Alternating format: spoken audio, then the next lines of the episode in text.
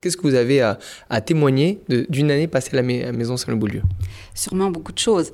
Ce qui est proposé à tous les mouvements, ce qui représente, euh, sais pas moi, plus d'une trentaine euh, d'acteurs euh, et au service diocésain, c'est de pouvoir toute la journée proposer ben, leurs dépliants, être présent, pouvoir discuter avec les autres en se situant au rez-de-chaussée dans la salle 1, 2, 3 avec euh, des tables, des chaises, des grilles, les cimaises, euh, voilà.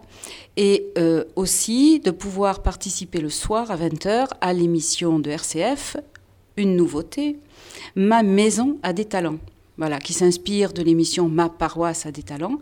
Mais là, on propose que la maison puisse faire évoquer tout ce qu'elle permet, voilà, avec l'expérience d'un an.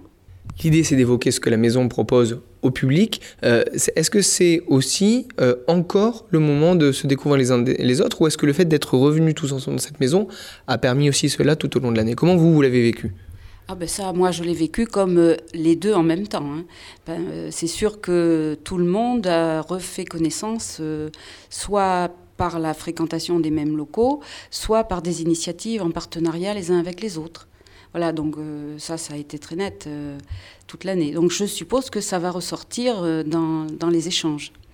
Donc voilà, donc moi j'ai des exemples particuliers, en particulier avec la, la mission ouvrière par exemple. Oui, qu'est-ce qui s'est passé qui, selon vous, est en partie dû au fait d'être revenu dans cette maison commune? Oui, par exemple, l'exposition Les Invisibles, qui a été faite par les prêtres ouvriers à partir d'un livre de photos des éditions de l'atelier, euh, a permis un partenariat avec la bibliothèque formidable. Euh, la bibliothèque a sorti de son fond des, livres euh, qui, parlent du contexte de la naissance des prêtres ouvriers, mais qui aussi a mis en valeur des textes écrits par des par des personnes euh, vivantes et qui étaient là, a mis en valeur les objets aussi du travail de ces prêtres ouvriers dans le bâtiment en particulier, puisque les deux euh, qui ont participé là étaient euh, l'un un électricien et l'autre un maçon, capable de d'écrire des poèmes sur un bout de sac de ciment, par exemple.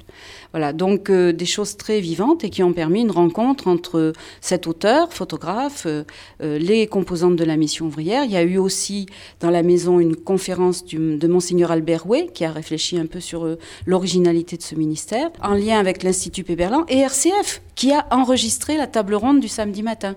Donc déjà, rien que tout ça euh, a permis, euh, pour la diffusion aussi, la rencontre avec des personnes qui ne seraient pas venues si ça avait été seulement les PO qui avaient invité, par exemple. Donc c'était déjà un exemple très parlant qui s'est mis en place dès la rentrée l'année dernière. Vous êtes engagé euh, sur la mission ouvrière, mais vous êtes aussi donc sein du conseil de maison euh, la voix des mouvements et services. Qu'est-ce que vous avez entendu de, comment les mouvements et services ont pu prendre leur, marque, à la fois chacun dans ses bureaux, euh, et puis ben, justement ce lien avec les autres ben, Je pense que le fait de pouvoir manger aussi au restaurant, c'est tout simple, mais c'est très intéressant pour tout le monde. Hein. C'est, je crois que ça a été une découverte aussi très très positive. Et vu que aussi on y mange très bien et qu'on y mange à tous les prix en fonction de son budget, ça c'est aussi un atout important. Moi, je crois aussi que de pouvoir réaccéder à la librairie, ça a été une expérience euh, positive parce que beaucoup ne savaient plus trop où se trouvait la librairie.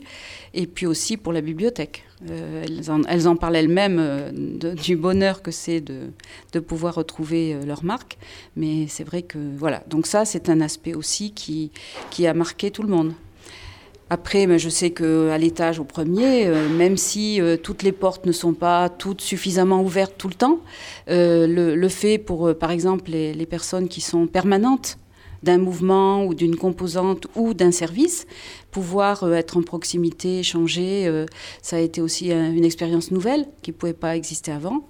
voilà, ça c'est encore une autre, un autre aspect. Donc finalement, euh, une seule bougie sur le gâteau euh, pour cette euh, journée porte ouverte et déjà plein de choses à, témoigner.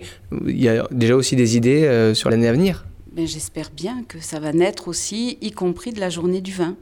Hein, parce que voilà, il va y avoir, là par exemple, la journée du vin pour les enfants, il va y avoir à la fois des contes à la librairie, à l'initiative d'une conteuse en lien avec l'éveil de la foi.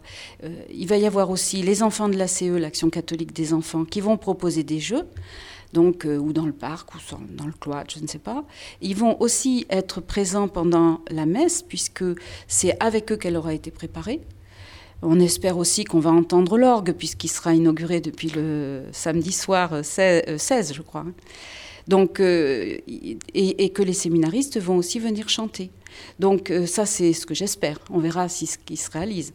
Mais c'est des choses comme ça qui sont importantes, puisque euh, dans la soirée, on va aussi entendre euh, sans doute des choses nouvelles. Et pour ce qui est des projets, on ne les connaît pas encore.